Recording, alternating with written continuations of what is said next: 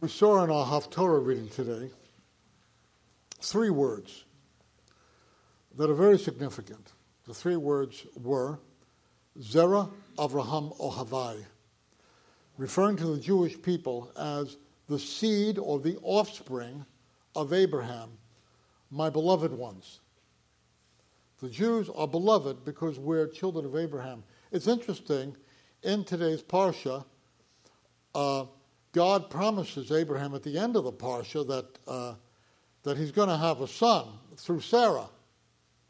And then uh, Abraham pleads, he says, Oh, that Ishmael might live in your sight. He loves Ishmael. He says, Oh, that Ishmael might live in your sight. He says, No, I'm going to bless him too.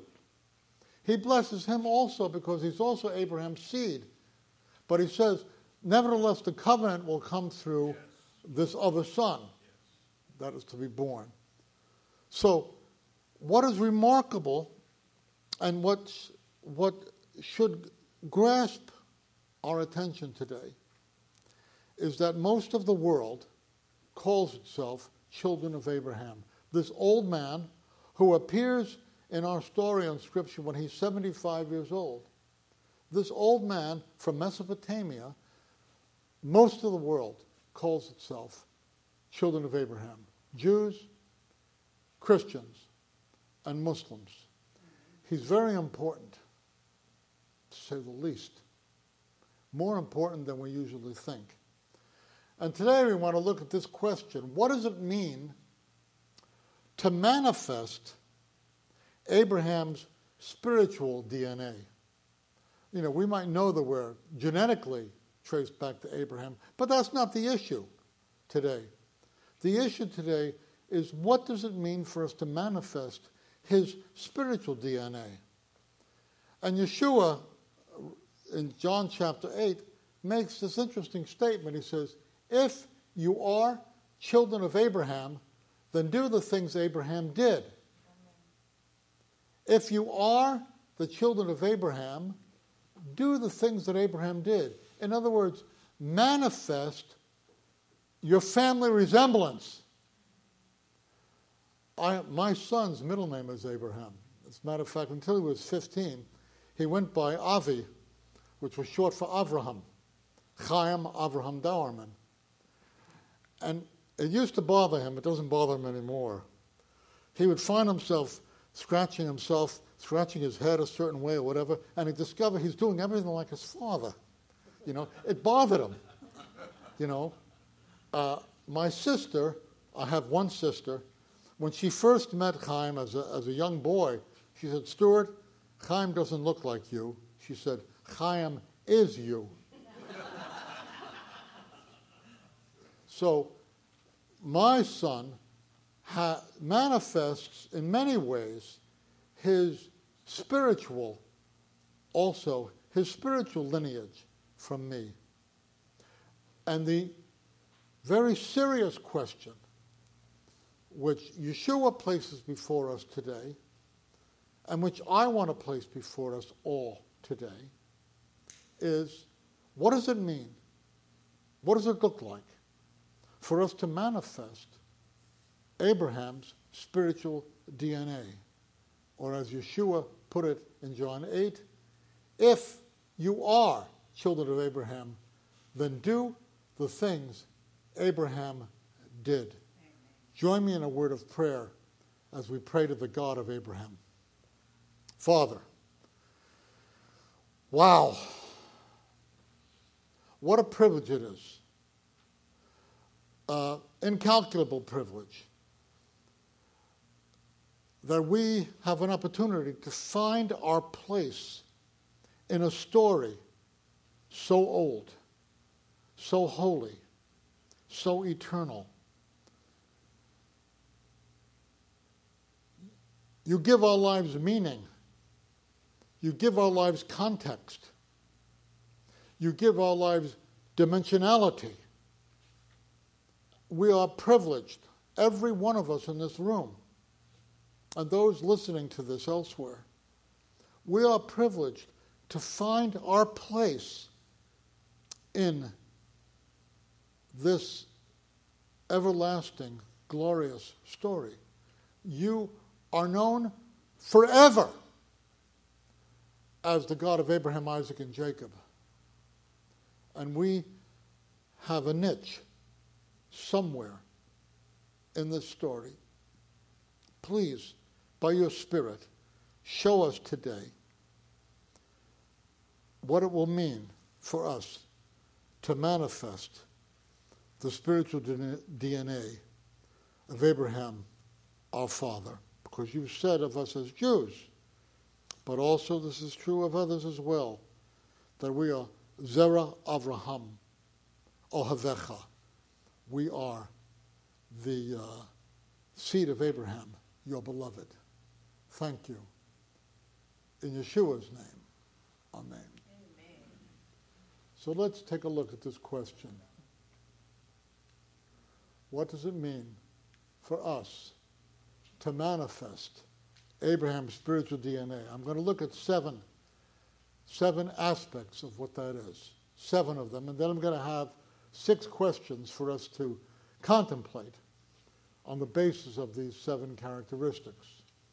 The first is that to manifest Abraham's spiritual DNA, we will discover an elevated purpose, what I call an elevated purpose.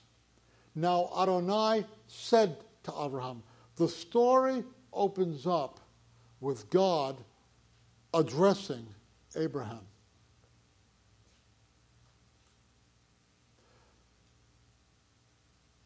I hesitate to say what I'm going to say because it's so dramatic. But I'm going to say it anyway. Have you ever sensed yourself being addressed by God? I have. And I'm not the only one. I see a friend of mine over here shook her head and said that, yes. Even if you've not sensed it, it happens. God addresses us in many ways. I have one friend who I trust, I respect very highly, who said on one occasion he actually heard the voice of God. Uh, he never recovered in a good way. You don't, you don't forget that. I have known God addressing me in my life at a number of times. God finds way, ways to address us. It might be that a thought occurs to you that you don't know where it came from, but it's wiser than anything that you normally think. Or perhaps you're reading the scripture and something just comes alive for you. Uh, perhaps you're praying and something like that happens. Perhaps somebody is talking to you and they don't realize as they're talking to you that when they talk to you, you sense that God has spoken to you. Uh, that's happened to me. I'll tell you one story just to illustrate. There's a woman who's a member of this community, although she now lives in, Los, in Nevada, and that's uh, Del Leftwich. Del Leftwich is a real woman of prayer. When I first came to Ahavat Zion in, uh, in 1989, uh, the rabbi at that time, uh, Barry Budoff, uh, may he rest in peace, and I know he will, Barry Budoff gave me permission to experiment with some of my Messianic Jewish ideas that were burgeoning in my life at that time. This is, this is going now. I came here in 89. Uh, this was about 1991. And uh, the ideas are very rich. And I knew that I, I knew that I felt that God wanted me to mobilize them, to, to field test them, to have a laboratory for it. And I thought Ahavat Zion would be the place for it. But Barry was a very laissez faire leader. And, and, and, and, and, and I knew it needed a little more authority behind it. And so I was standing in Ahavat Zion uh, one Shabbat morning in September of 1991. I can tell you exactly when it was. And I sighed. And Dell came up to me. She said, uh, uh, What's wrong? I said, Oh, nothing, nothing. She said, No, really, what's wrong? I said, No, no, no, nothing. She said, No, I want to know. The following Monday was Labor Day. So she uh, worked in Pasadena near where I live. So she, uh, we decided to meet at Conrad's Restaurant in Pasadena on Lake Avenue and Walnut Street on Labor Day. And we met there for uh, brunch or something. And I'm sitting, I'm talking to her, and I said, You know, I believe that God has given me something to do. I said, But um, I don't believe that I can do it unless the leadership situation at Ahavat changes in some way by December, by December or so. And as I said that, it's as though God said to me, Listen to what you're saying, kid. I realized what I was saying was more significant than I knew. The following day, I had an appointment with Rabbi Budoff to plan the High Holy Day services. And he said to me, he says, There's a congregation in Chicago that's going to extend to me an invitation to be their rabbi. And when they do, I'm leaving. At that point, I knew that I was the next rabbi of Ahavat Zion. I knew that because of th- those things. God had addressed me. He does that. I want, I'm saying that not so that you'll compare your experience to me and say, oh, Rabbi, that never happened to me. Don't do that. What I'm trying to do is tell you God does address us. He addresses us to elevate our lives in some way, to elevate them towards a greater achievement of His glory and His purposes. So, the first thing about manifesting Abraham's spiritual DNA is to allow yourself and to know yourself to have been addressed by God. Okay? Being divinely influenced to go higher.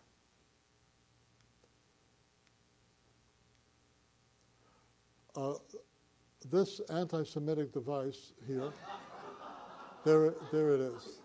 Okay. Secondly, when you're addressed from God, by God, He's to he's gonna most likely have you in some way change your context. That doesn't mean you're to move. With Abraham, it did mean moving.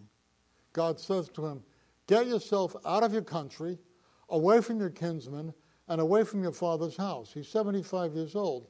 God is saying, Get up and go. Lech lecha. You'll, when God begins to work in you in this way to manifest the spiritual DNA of Abraham, he will take you out of your comfort zone. That's not necessarily geographically, but socially, in some way, God is going to call you into an engagement where you don't have you don't know all the ropes. You got to you know why? You've got to depend on Him. Uh, I I could talk about this, and I hesitate to tell you a lot of stories about myself because the sermon is not about me. But I just want you to know that more than once, more than twice in my life, this is exactly the way it's been. God called me out of my comfort zone. He called me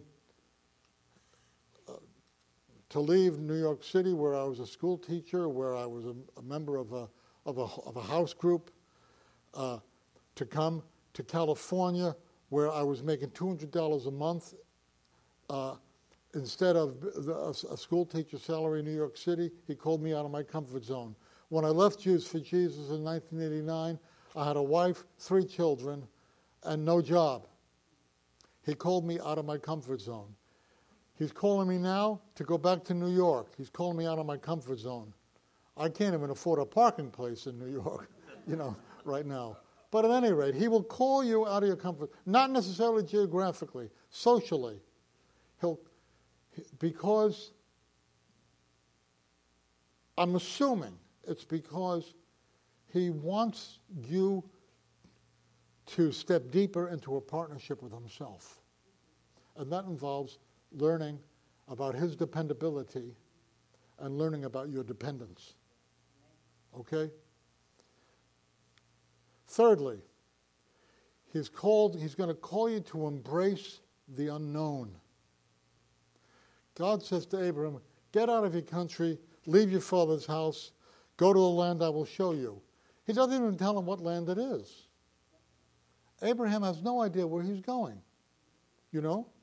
And when you follow God, uh, when you manifest the spiritual DNA of Abraham, you will know yourself to have been called to elevate. You will be called out of your comfort zone, yes, but there's a lot you won't know. You, you're going to sense, I need to go in this direction. You have no idea exactly what awaits you. That's the way it was when I came down here. I knew certain things, but uh, this is the way it will be. You'll not only be called out of your comfort zone, but you won't know everything. You have to embrace the unknown. You have to embrace risk. Before I left Jews for Jesus, I spent a year with a shrink.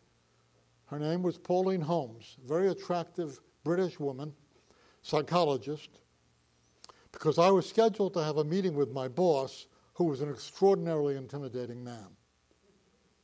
Uh, he just had the gift of intimidation. And uh, I was scheduled to have an appointment with him about my future with the organization, which it turns out there wasn't any. But I was intimidated. And my shrink said to me, she said, You don't believe God will be there for you in the unknown situation. And she was, she was entirely right. She nailed me. I did not have, I wasn't manifesting Abrahamic faith. I didn't, I was terrified because I didn't know what the future was. But if you're going to manifest Abraham's spiritual DNA, you will be called upon to, to embrace the unknown. To say, I don't know everything, but I sense God is calling me, and I got to go.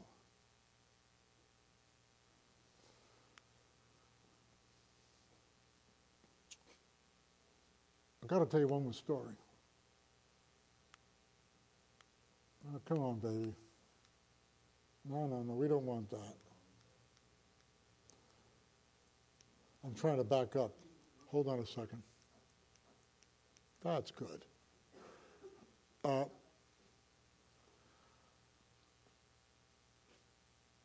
my wife and I went to Israel three times as staff members of Jews for Jesus. The second time, um, the second time, I felt strongly when we were there in 1981 that God was guiding us, guiding me, and therefore us to make Aliyah.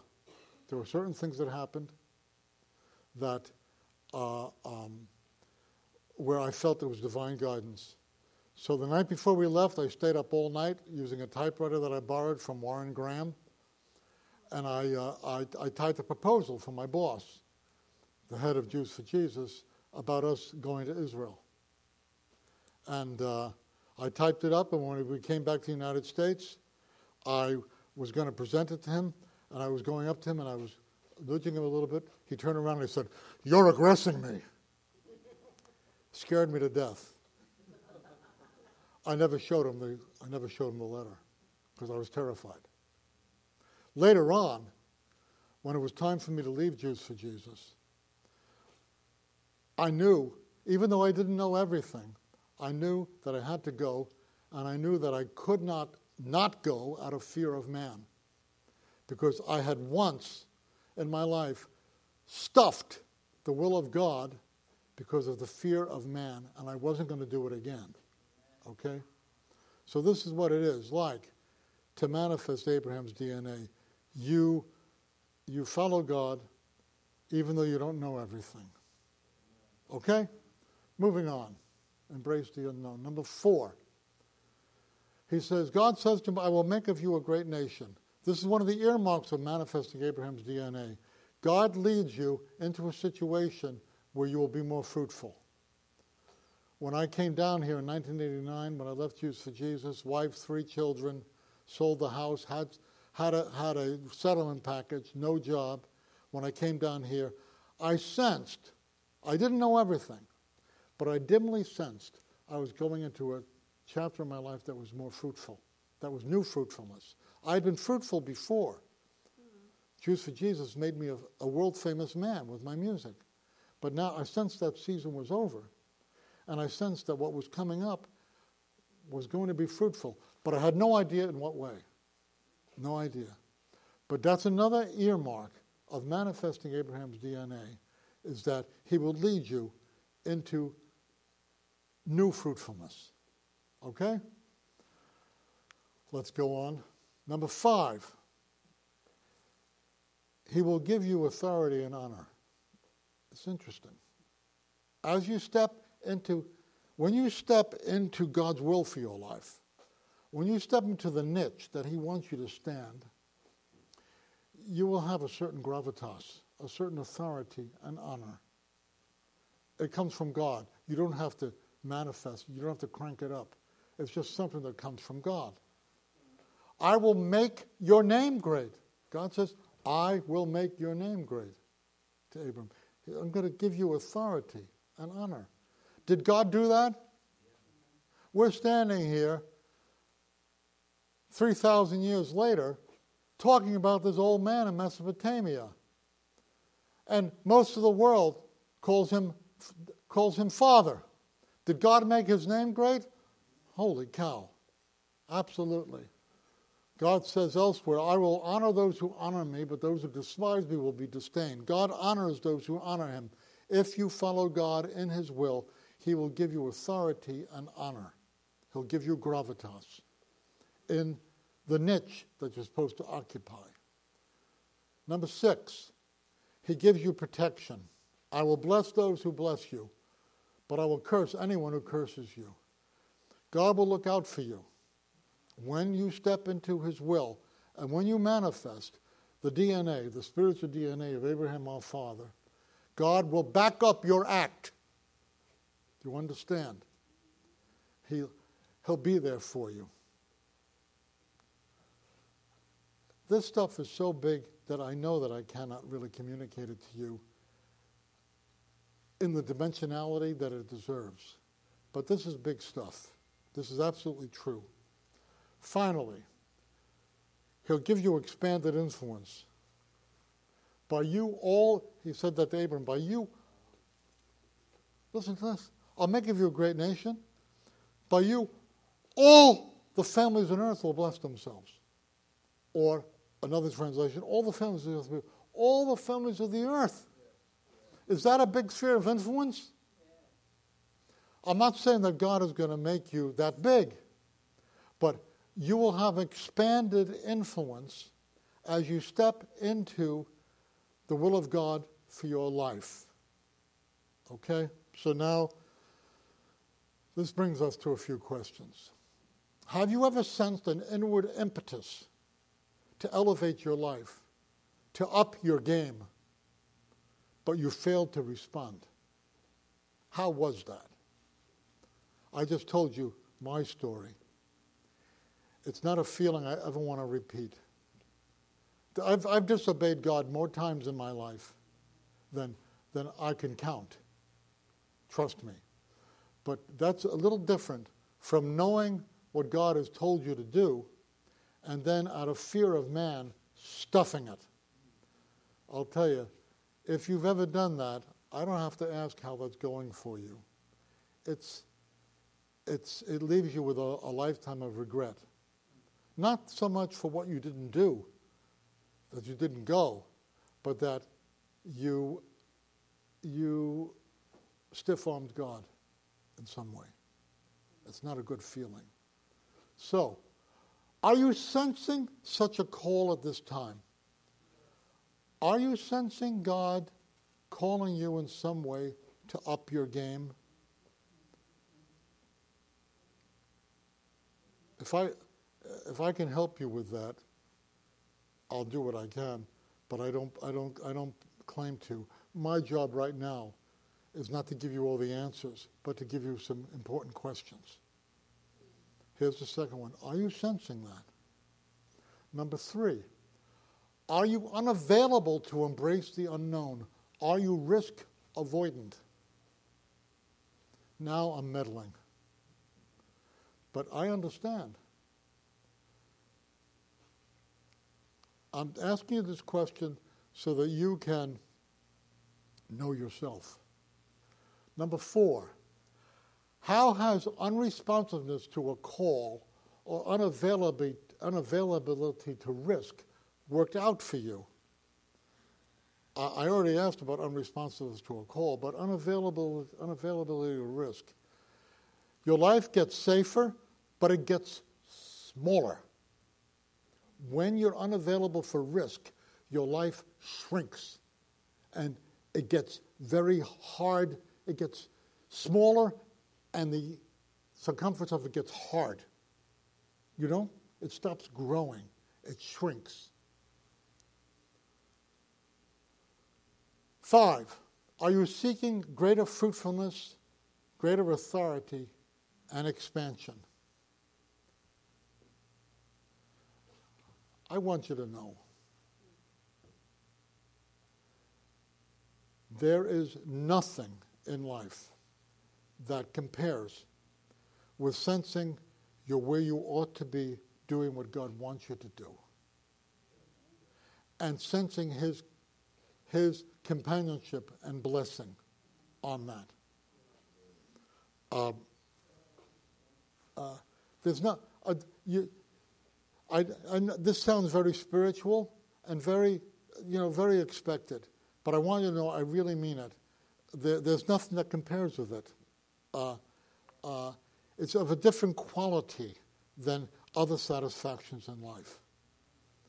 It's like the difference between the finest steak dinner that money can buy and cotton candy. Okay? The rest of life is cotton candy compared to this, which is steak, medium rare, with baked potatoes.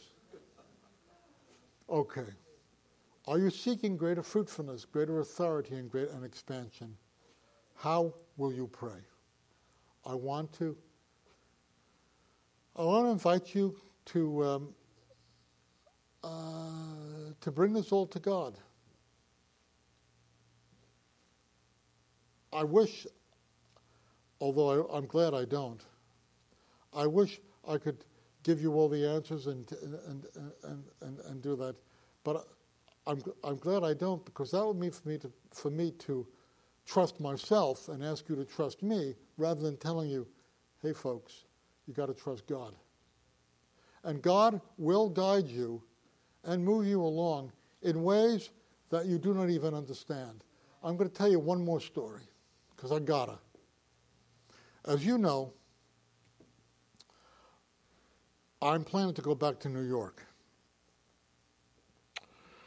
I've been discouraged for about six months. I've been depressed. I don't know, maybe more. I don't. I don't t- tend to mark it on my calendar. Uh, but the other night, I told God, you know, I said, God, you know, I was lying in bed looking up at the ceiling, and I said to God, I said, uh, I just, uh, I just want to finish the work you gave me to do. That's what I told him. I just, that's, that's all I want. I want to finish the work you gave me to do. Okay, now, what I want to do in New York, what I feel God has called me to do, what I started researching in 1990, uh, and what my life experience prepared me for, is I want to start a network of home, of Chavurah house church hybrids. Uh, uh, I really believe that it's through face to face relationship in surrogate families that really spiritual growth happens. Spiritual growth really happens when we have an eye to eye, face to face relationship.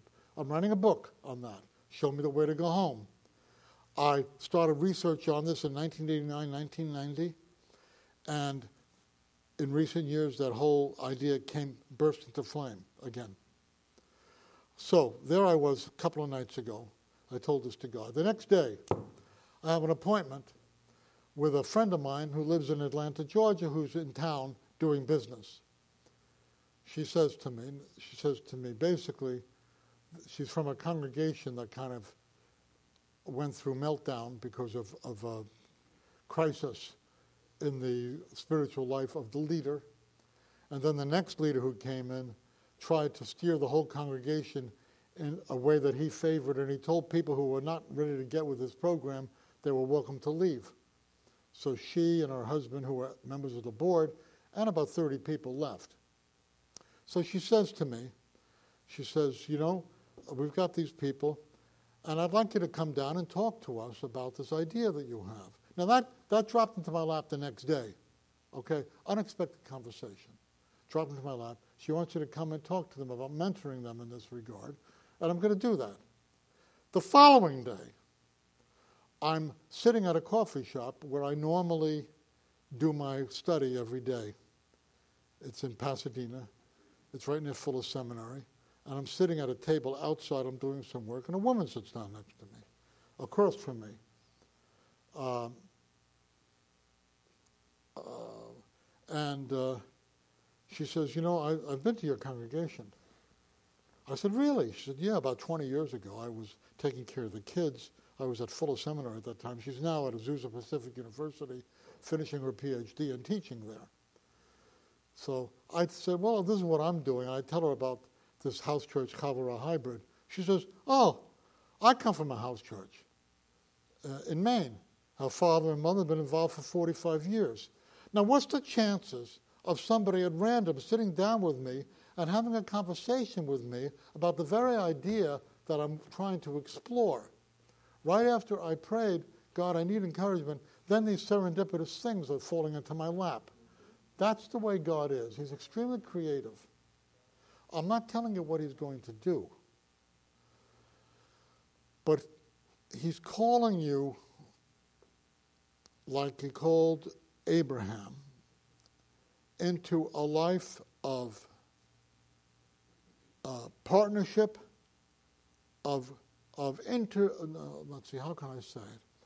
I'm going to use a, a dirty word: dependent partnership with Him. He's calling you into this kind of a life, but it'll be a life of fruitfulness. It'll be a life of authority and honor. It'll be a life of expansion. It'll be a life where uh, you have to embrace the unknown, but it will be a life that you wouldn't trade for anything else you've ever known. Let's pray. Father, this is um, uh, this subject is way bigger than anything I could say, because what we're talking about here is the the texture of life with God, and uh, it's it's too big for any rabbi, any leader, any group of rabbis and leaders, too big for us to paint the whole picture. We have just touched the hem of this garment. But I pray for my friends. I pray for myself. I pray that you would, uh, by your Spirit, through your word, to the honor of Yeshua, our righteous Messiah, that you would lead us and, and enable us and, and draw us into a life that manifests the spiritual DNA of Abraham our father. Because you have called us Zerah Avraham Ohavai, the seed of Abraham, your beloved. Thank you for that. In Yeshua's name. Amen. Thank you, my friends. God bless you. Uh, we come now to the Aleinu, page, page 93. I'm going to ask you to stand, please. This is a prayer that reminds us we have a job